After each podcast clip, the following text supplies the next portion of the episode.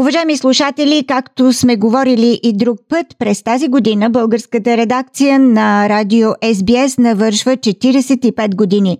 По този повод аз издирвам и включвам в нашите предавания гласове на хора, които през годините са допринесли за интересното представяне на събитията в нашата програма. Такъв един наш събеседник днес е и доктор Николай Михайлов, който в самото начало на 2000-та година беше политически коментатор от България. Доктор Михайлов, само накратко ще ви го представя, е български лекар, психиатър, но също така той е завършил и теология. Освен това, активно се интересува и занимава с българската политика и до сега се води като един от много популярните политически и социални коментатори в България. Здравейте, доктор Михайлов. Здравейте, приятно ми е да ви чуя. Доктор Михайлов, намирам ви в Борисовата градина по време на вашата сутрешна разходка в хубав летен ден, но нека да ви пренеса на едно по-далечно място. В началото на 2000-та година вие правихте коментари по политически въпроси, по актуални теми за събитията, които се случваха в България.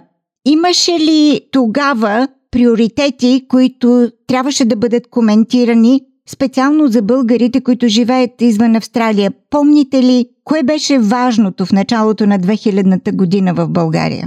Това беше един период на надежди и на начеващи, така да се каже, разочарования защото първоначално ние имахме, говоря за демократичната общност България, тази, която се идентифицира в началото с Съюза на демократичните сили и възложи върху себе си задължението да участва в един процес на декомунизация на България. Тази декомунизация се привиждаше като относително лесно дело, във всеки случай постижимо чрез мобилизация и чрез активно участие на гражданите на България. Но след първите правителства на, на прехода, включително правителството на Филип Димитров и след това на Иван Костов като класически десни или антикомунистически правителства, което в тогавашната терминология беше едно и също, ние започнахме да си даваме сметка с известно закъснение, че това е един труден процес, че това няма да мине много лесно, че трябва да се уредим с търпение и с последователна, систематична, така да се каже, работа. Имахме, с други думи, едно постоянно усещане за необходимост от вторична мобилизация. Мотивът да създаде партията Демократи за силна България, отново с лидерството на Иван Костов, беше един такъв опит за реванш, един опит за вторична мобилизация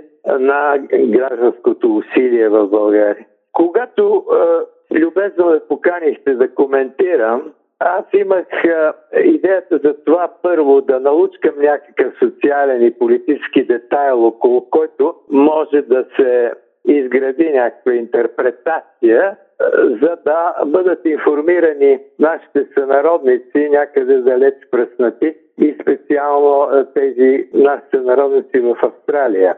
Това не всеки път беше лесно, защото атмосферата тук се преживяваше, а от Австралия, както ми се струва, се съзерцаваше. А, от една дистанция, която едновременно дава някакъв особен фокус на здравомислие, на свобода от а, възпалени страсти, а от друга страна то е и преграда срещу пълноценното участие и пълноценната осведоменост за драмите на нашия обикновен политически ден. А имаше много големи по онова време конфликти, сблъсъци. Всеки един политически ден беше наситен с проблематика, почти несъобщима а, извън обсега на тези, които бяха потопени в нея.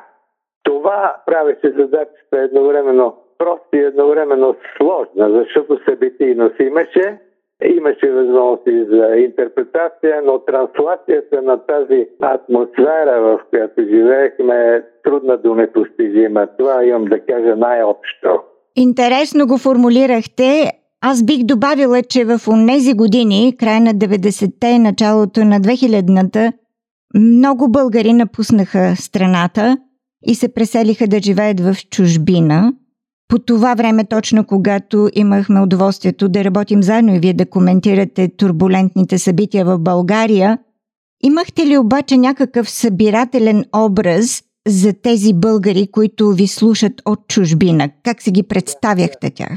Това е не аналитичен, а импресионистичен, да кажа така, образ. То е някакво, вероятно, доста произволно конструиране на образ. Но за мен е един ранен емигрант след падането на комунизма в България и на комунизма изобщо, след падането на Берлинската стена, тези българи, които се решиха да емигрират непосредствено след събитието от 1989 година – това бяха хора, които искаха за себе си радикално, думата трябва да се постави в курсив, искаха радикално различен живот. Те а, имаха една интуиция за това, че България не може да им предостави този максимален образ на различния живот, че тук ще се проточи един много дълъг, безсигурен завършек процес на емансипация от комунистическото минало, една изтощителна работа, една мъчителна половинчатост на процеса и то стана тъкмо така. Следователно това бяха хора по природа способни да емигрират. А това означава и радикални в взискателността към обкръжаващата страна и към обкръжаващия свят и към себе си самите те се отказаха да пропиляват живота си или да го рискуват, по-точно казано, оставяйки в България. Освен това, веднъж напуснали, се събеляза един феномен на носталгия към страната, която е напусната. Тя се преживява като родина и отечество. И в този смисъл българите в чужбина са по-интензивно българи в някои отношения, в някои случаи, не във всички, разбира се, но това за мен е образа, ако питате за събирателен образ. Това първо е един човек, малко или повече номад на щастието, един такъв, който го търси безусловно и на всяка цена, че да мине от София в а, австралийски град, това е разбира се преход Спомням си един колега, който ме разпитваше именно в Борисовата градина, където се намирам сега, доверително и с един особен тон на нещо фатално в него. Дали да емигрира със семейството си или не, защото ние бяхме много близки и той очакваше някакъв вид съветване и ръководство дори. Аз тогава му казах неща, които в последна сметка го отказаха да напусне България. Дали съм сбъркал, не знам. Във всеки случай не беше лесно и за тези хора, вероятно, да изоставят страната. Никой не може да ги стърси. Щастието е нещо, което задължава. Моят събирателен образ беше на човек, който аз не съм. Аз съм консервативен и оставам на място, на което съм възникнал.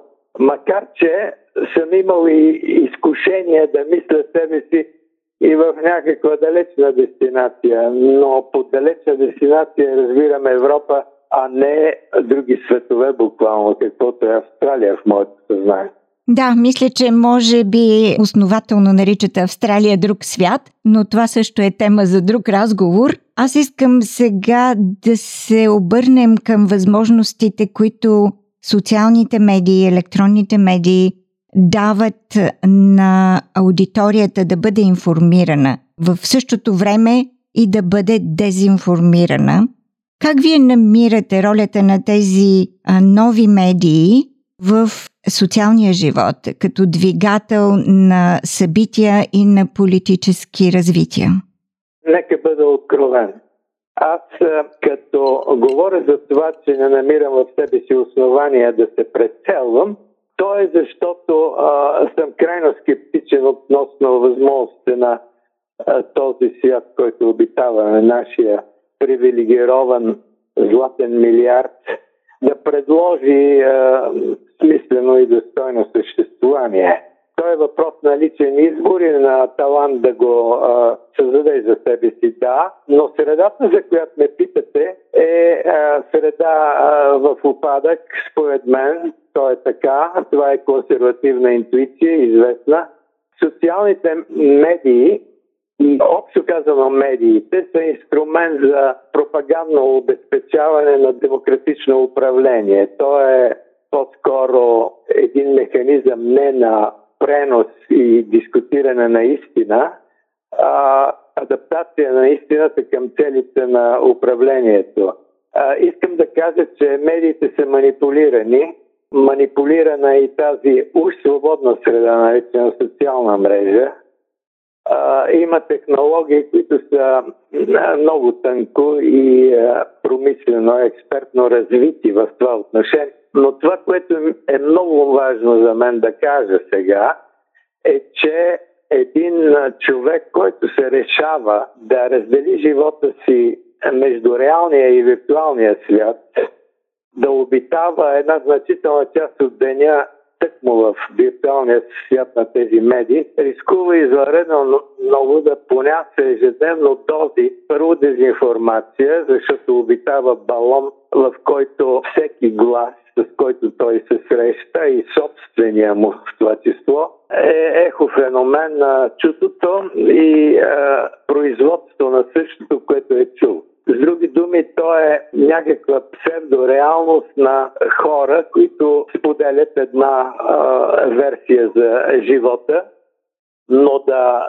попаднеш в а, ареста на социалната мрежа, за да търсиш там трескаво оценката за собствената ти стойност, защото а, там се разгръща една а, безпощадна атака срещу персоналността на всеки. Понякога анонимно, друг път а, не анонимно, но във всички случаи безотговорно. Радиото като медия е то е една изключително старомодна вече медия, може би второто по старомодно след вестниците – вие слушате ли радио, такова каквото го знаеме е, в най-традиционния му вид? Понякога ми се случва, нерядко, да слушам радио в една особена самота, т.е. през нощта.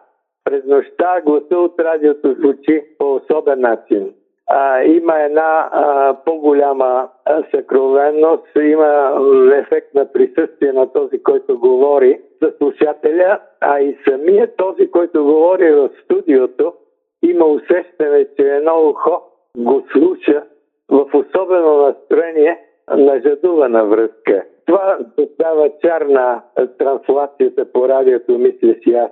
Така че радиото има перспектива. Лиди Маринкова е една много уважавана журналистка в България. Веднъж ми каза, че когато има някакъв вид е, екстрена кризисна ситуация, например земетрес или нещо друго от този род, хората слушат радио. С други думи, радиото е, е нещо към което посягаме в ситуация както на екзистенциална заплаха, така и на особено състояние да чуем а, глас, който ни липсва. Телевизията е по-ексхибиционистична и а, в този смисъл профанираща. Доктор Михайлов, аз не мога да не се съглася изцяло с вас. Радиото създава чувство за интимност и за близост. Няма съмнение да се надяваме, че радиото има и бъдеще като медия.